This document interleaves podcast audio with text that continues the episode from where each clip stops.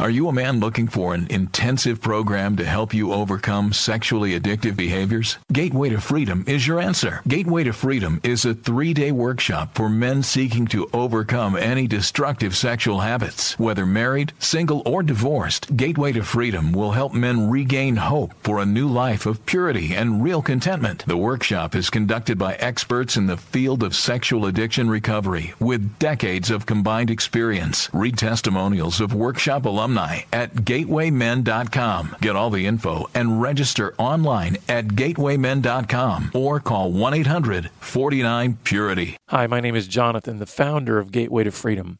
Our next workshop is coming up April 12th through the 14th in Texas, in the Hill Country, north of San Antonio.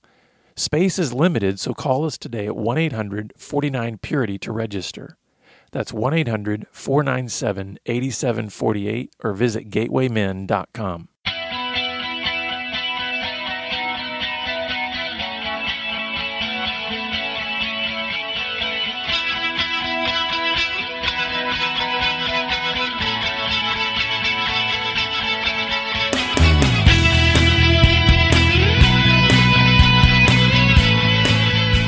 Good day, listeners. Welcome to this edition of the Pure Sex Radio broadcast. I'm so glad that you've decided to join us today. My name is Jonathan, and I've got a very special guest with us on the line, Laurie. And I do not want to butcher your last name. How do you say your last name? Krieg, as in the German war strategy. So okay, the, nice. Although I don't know if I need to be associated with that. Laurie Krieg. Well, see, because I would probably have pronounced it wrong because of where the I is in your name, right? I probably would have said Craig or I don't know. So, Laurie Krieg, thank you so much for being with us. Uh, welcome to the program. Thank you so much. I'm so excited to be here. Yeah, well, listeners, we are going to get to hear from uh, from Laurie in a minute because she's going to be able to share a really powerful story. We always love to have um, people's stories on our on our program because one of our core values here at our ministry is story because we feel like it is the best way to build bridges between lives. When we're able to tell our stories and be real, um, it creates avenues in which we can really speak into one another's lives in a way that's meaningful. But before we do that, just want to let you know, as we do periodically, that we are a listener supported broadcast. So the only way you're actually seeing us or hearing us um, is because we've just had wonderful, faithful partners come along. And we've been able to see the ministry grow and the reach expand into new countries, um, and gain listeners in other parts of the world. And so if you'd like to partner with us, just go to puresexradio.com and click on the donate link. Well, Laurie, I, I want I want our listeners to kind of hear your your story because um, I, I, think we have a lot in our a lot of people in our audience um, that might eh, sort of have a uh, you know there there might be sort of two sides mm-hmm. to take to this issue of when we're dealing with same sex attractions and the whole LGBT issue. So, would you mind telling us just kind of your journey? And we all, and by the way, we always recognize that everybody's still in process, you know, so it's not as if when we share our stories, we go, hey, I've put a neat pin in where I am now and there's no more growth necessary, but at least share with us kind of where you've come from and, and where God has you today. Yeah, definitely glad to do that. So I was born to an amazing Christian family, um, and it's like many, you know, born a Christian family sort of story. Other than the fact that I have eleven brothers and sisters, and so wow, and number nine, we don't have names, just numbers.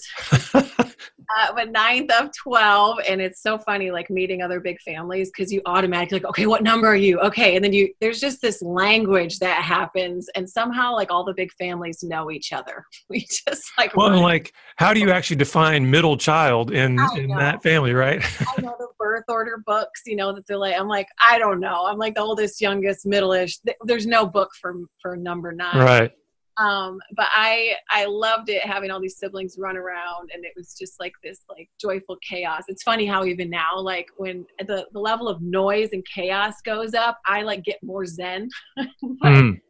Uh, so born to this amazing Christian family, accepted Christ at a young age. But I also was born with what we call we, it's called Hole in My Heart Ministries, and you know Augustine alludes to it. You hear it everywhere. Even the singer Sia has this like God-shaped hole song she sings. Uh, but Augustine says how you've made us for yourself, O Lord, and our heart is restless until it rests in you. And so mm-hmm. I had, like you, Jonathan, this God-shaped hole in my heart but instead of it being like this ambiguous thing that's just like, yes, you need Jesus, Jesus saves. Uh, but what we like to do at HIMH, that hole in my heart, is actually name what's inside of there that God put, these good needs inside of there. So pre-fall even that you see them like needs for nurture and to belong and to have purpose and that he gave us jobs before the fall and people in our lives and so those are good needs we have um, but like you, I was born post fall. so I have this mm-hmm. good need in my heart, these good needs. And for me, I call it my primary core need is this need to be seen.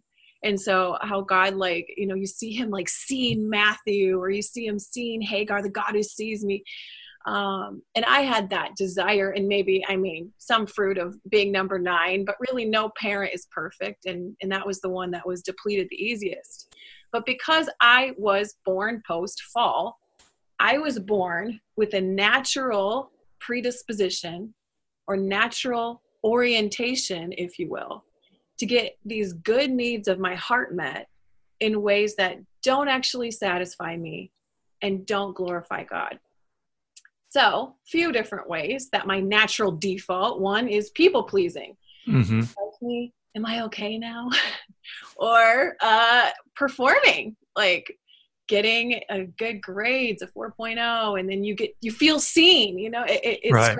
niche, even though it's it's not really where I should be focused on. It should just support as we look toward God. And then two, I believe I was born with this natural default because of the fall to get this good need of my heart met in sexual relationships toward women so I was broken, born broken that way because of the fall. And so, you know, people get caught up in the nature nurture argument. I'm just like, I mean, isn't it all both? yeah. you know, and the reality is, is because of the fall, both are broken, right? Nature and nurture. Nature uh, and and let's pause there for just a second, because before we go to the next part of the story, I think it's really important for our our listeners to understand how significant it is for them to do some of that self exploration to understand the need element like the the goodness of what is part of design but the brokenness that comes post fall like for instance when you were talking there it made me kind of go back into my own history of my my recovery and realizing yeah you know what? One of the things i realize is that i have a i have a um, a real need to feel significant but the way that's broken is i feel very afraid and anxious. So the way i manifest trying to get that need met is through control. So it's kind of like you you sort of see a progression once you recognize what's the what's the design how is that broken and then what are you doing kind of in response to filling that yeah. broken need? Um, i love in that is is it so removes the shame element to look at what you just described as like the whole package. And what Matt and I, my husband now, which I'll get into that, uh, will say it's not as what you run to is not as important as the reason you run. Yes. Yeah. Run, like, okay, because we can just be like, oh, you're into porn, shame, shame, shame, just stop it. But then we cut off the whole like line of introspection to look at, okay, well, how can we redirect this to get this good need met? As opposed to just being like, it's all bad. right. Because what you might discover is the reason you're going to porn and maybe even the reason you're going to the kinds of porn you need yes. is because behind that there's actually a legitimate good need, but it gets drowned out by all of what you're running to and that's usually the focus where and this and to be honest that's usually the focus where a lot of christians put a lot of their emphasis is on what you're running to and then completely ignoring all of the deeper legitimate you know good desires yes. that got skewed along the way towards that which what you and i are talking about right now takes training like mm-hmm. it takes time to even learn to introspect so if people are listening and they're like oh my word that's so over my head it like that resonates with us because i'm sure you like me early on in my journey i was like so so I'll fast forward to some of that if I can keep the story going. Of where yeah, sorry, I was getting into you know, no, with you, man. Let's do the nuts and bolts, and I want let's get back to your story. So keep going, yes, please. Well, I'm with you. I'm always there. So fast forward then uh, to being in college, and I have uh, another girl. I'm going to Christian University, and I love Jesus like as much as I knew how and I um, I felt these glimmers of attraction throughout my life. And I meet this other girl, and it's what started as a friendship uh, progressed into a same sex relationship. She loved Jesus, I love Jesus, and what what you started off the program saying like these polarities of like I knew the polarities too. Is it's you either don't love Jesus and you are engaging in some sort of quote unquote homosexual lifestyle, which equals promiscuity, etc., and like often drugs or you don't feel this because you're a Christian. I only knew past tense stories of like, right. and then this is who you are. So I, I didn't fit my own stereotypes of LGBT people. Like I just, I was so confused because I didn't grow up hearing this is a sin struggle you could wrestle with. It was, mm-hmm. no, it was them and then us but somehow I was part of us, but I was also part of them. And so I reached a point where I was either going to kill myself because I didn't know how to stop. Like I didn't, I would like look down, I literally looked down at my body during like worship. And I'd be like, where's the gay part? Can I like mm. Cut that out? and um, because I couldn't stop the attractions, and so I thought I had to stop the attractions, I had to kill myself or mm. come out and um, stop hiding the relationship and and just dive in. And um, but remember how I said I like really did have a spirit of God like in me. There's like this whisper that would just say, "I've got something better for you." Mm. Now I need to be clear also say i also heard other voices in that season of that were not god but i thought were god. And it were they were very loud and um, like you should kill your like lots of death talk. Mm-hmm. i didn't know how to wrestle with it. So in that mucky state one of my friends was like um, you might want to see someone for the whole like depression thing. I was like mm, probably i shouldn't want to die and I met with someone not to help with the same sex stuff, honestly, but to help with this ache, this ongoing ache I had inside, and then this wrestling uh, that was like secondary. And this woman came alongside me and she did not teach me how to become straight. She taught me how to feel what we've been talking about, those good needs in my heart. Helped me to remove some barriers between those good needs and the only need meter of our souls.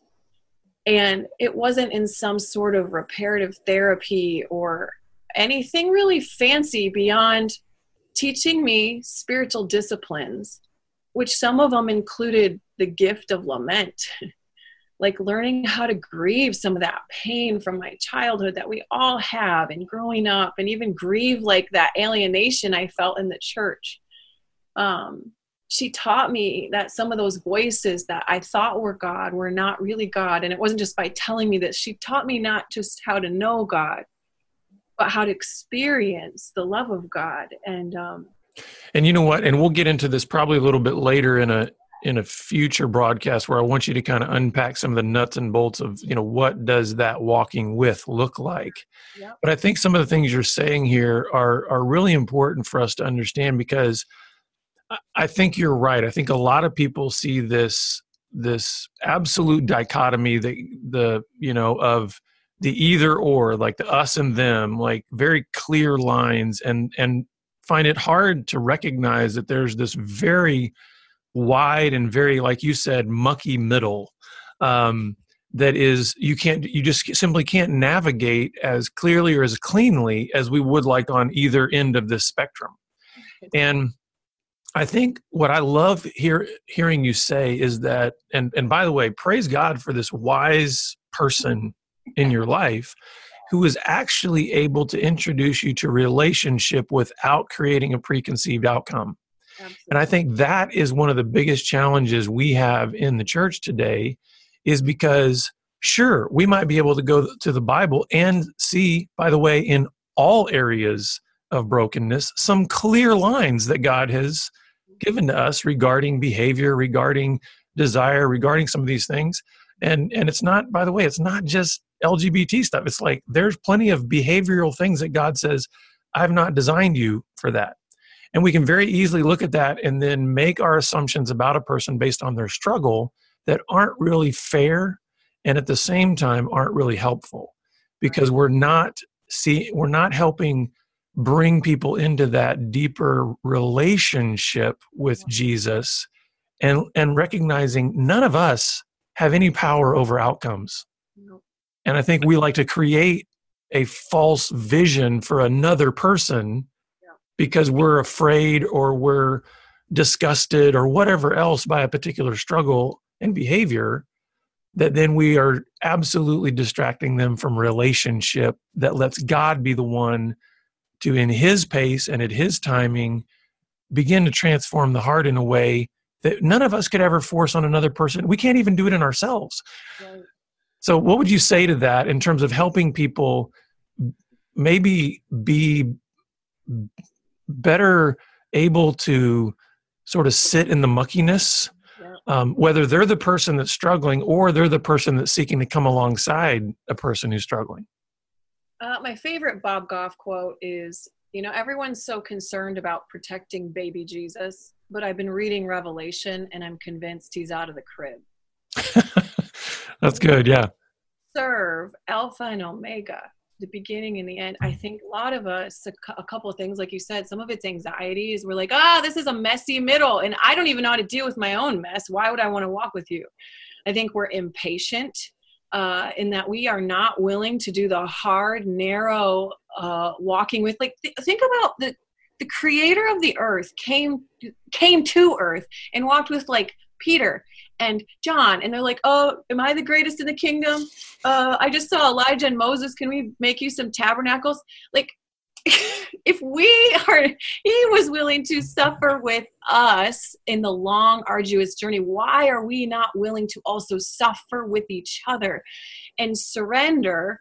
and this is a big one, is that he is the sovereign creator. It says in Ephesians that he is far above any ruler or authority. And and so to trust that when we're walking with someone, even though all we can maybe see is gender identity, gender, gender, gender, or sexual, oh my gosh, they're having sex with someone of the same sex, like that's all you can think. That may be where you want to step in first, but that might be 25th on God's list. Mm-hmm. Are we willing to do that suffering with and help someone to encounter the love of God? And that is because the reality is is if we focus on the behavior level we're going to make little pharisees as mm-hmm. opposed to little christ and um, jesus is not a big fan of um, he's a big fan of all of us but of making little rule followers well and that's and that was one of the main reasons why i even wrote the book grace-based recovery because there is this dichotomy that we say we're so focused on performance, we're focused on behavior that we want to see those outcomes. And guess what? Did you know we can actually create those outcomes? We can create those behaviorally polished outcomes.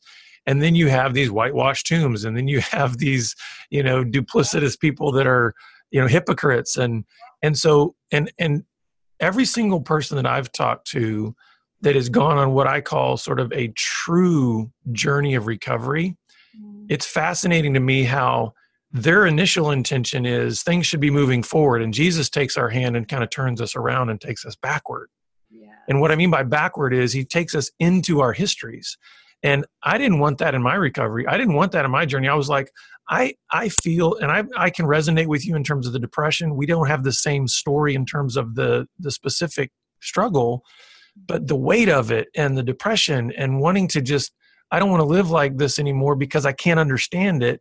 And it'd be easier maybe just to get rid of my life.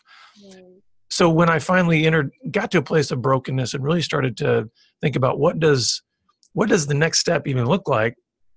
I mean, Jesus met me in a very profound way. And I'm like, great, Jesus, let's move forward. And he says, oh, we got a lot of history to take care of. And I thought, I don't want to go back there. Yeah. So continuing in your story, what did the journey look like from this point of having this person come into your life and really kind of just start to walk with you and kind of help you um, distinguish God's voice and kind of where did things go from there? A critical moment for me in the midst of that was re-inviting the real God into my story.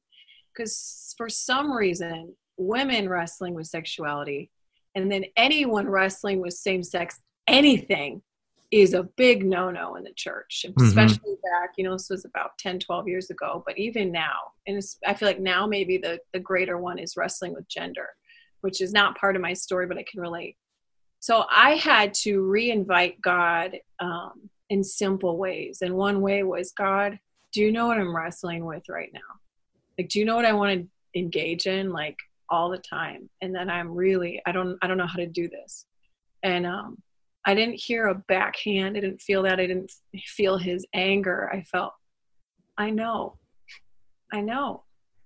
And his ability to not bite his nails and freak out about, you know, he, he knew my journey. And the woman who walked with me knew she could trust God with me as she walked with me, no matter the result. So, through that process of coming forward, through the deepening, looking backwards, looking inside, uh, I began to fall in love not with men, but with God.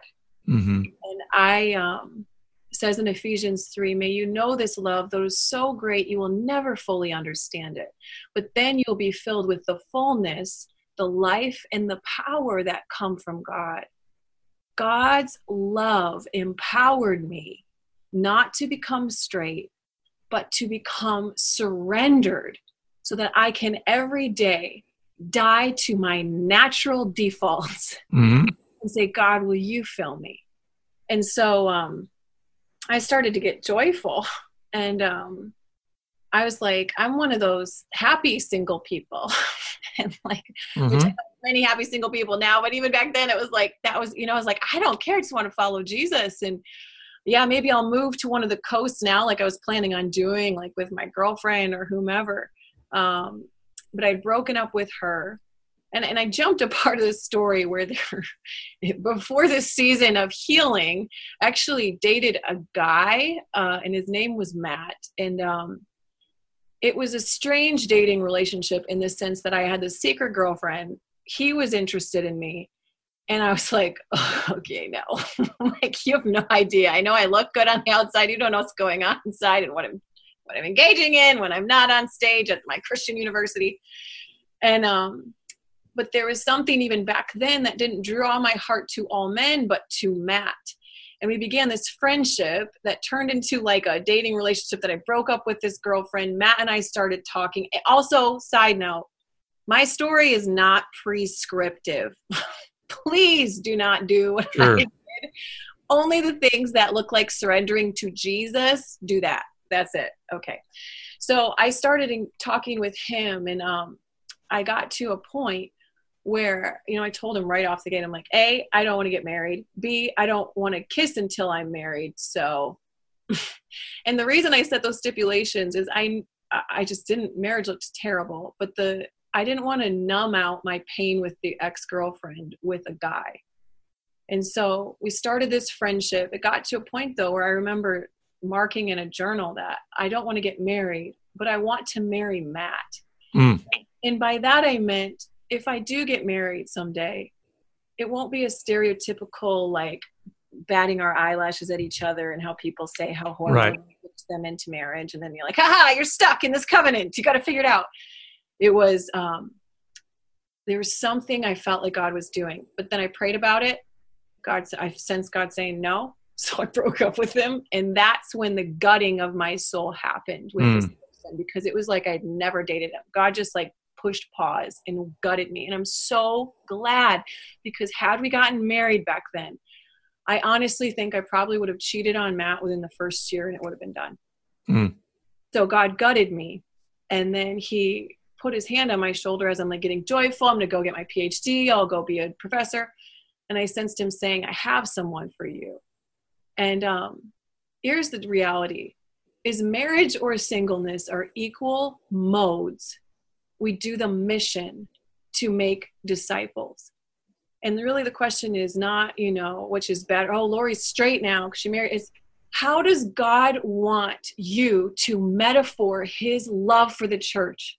is it as a single person or is it as a married person and i know mm-hmm. that god is doing his best refining work with me in marriage and so he ended up through a series of events bringing matt back into my life and it's been 10 years of only easy marriage. wow. So it's a perfect story. It's a perfect ending, Laurie. Okay. Yeah. Now, our, any listeners that have actually been with our program for a while know that nobody's story actually ends like that. So, um, now get real with this, Laurie. I mean, what's, yeah. And I'm not saying that it has to be miserable, but the reality is, I mean, every season of life brings its own challenges, right? And I bet and and I'd love to hear what the challenge was for you in in really then being obedient to the Lord in that call when I'm guessing and you can tell me if I'm wrong here a a switch hadn't gotten completely flipped where like you said you didn't have the batting the eyelashes and all this kind of stuff so what did that look like then for you yeah. to begin to engage you know relationship with Matt and marriage and um, and just wrestling through that. So I I always start when people they they're like, wait a minute, you say you still wrestle with these attractions toward women. Like if you struggle with lust, it's still toward women. Like what the heck? How do you do that? And I always say, what's the purpose of life? Love God, make disciples, mm-hmm. community. What's the purpose of marriage? Love God, make disciples, do it in community, and also we get this privilege of serving as a metaphor of right. God's love. And so actually it's interesting because Matt and I didn't get tricked by hormones into marriage. Well, I didn't. I don't think he did either. He knew he knew what he was getting into as much as you can know. Good sure. Um, but because of that, uh, there was actually some advantages to our type of marriage. People call it a mixed orientation marriage, which really it's just it's two broken people getting married and surrendering their brokenness to Christ. Yeah because we knew that it was about more than us. It was about linking arms and running toward Christ. Um, and so it wasn't a matter of like, well, how can we fall in love and stay in love? It was like, okay, God, wh- how, do you want this to work? So, you know, there has been some challenges. Like you can imagine the physical aspect, it's a challenge. Mm-hmm. I actually just did some surveys of mixed orientation marriages, so marriages like ours, and straight marriages. Guess what each number one issue is? Sexual connection. Yeah. Same. Guess how mixed orientation marriages, though, rate their other areas of intimacy, such as communication, um, emotional, spiritual, and connection. We rate ourselves higher than the straight people do because we, I think, are aware of this place of challenge of the mm-hmm. sexuality and I think both often are, but I think maybe in straight marriages you assume things. So, how does it work? We lean into where we have strength, mm. and um, that helps to connect and uh, show people. Christ. And that's pro- that's probably where we're going to have to land the plane on this one. But I definitely want to have you back to kind of start unpacking a little bit more of what does this look like now for those of us who want to do a much better job at building bridges with those of our neighbors who are LGBT and just you know how can we do that so i'd love to have you back to be able to to do that but before we end here could you share how listeners can get information more information about your story more information about your ministry and resources yeah so hole in my heart ministry so h-i-m-h ministries.com you can contact me and uh, just find out some more of our resources that we recommend. So, yeah, we'd love to connect with you. Well, Laurie, thank you for your story and thank you so much for being with us this time. You are so welcome. Thanks for having me. And listeners, of course, we're always glad that you're with us, and we look forward to seeing you back here again next time on the Pure Sex Radio broadcast. Take care. Pure Sex Radio is paid for by Be Broken Ministries. Visit us online at puresexradio.com.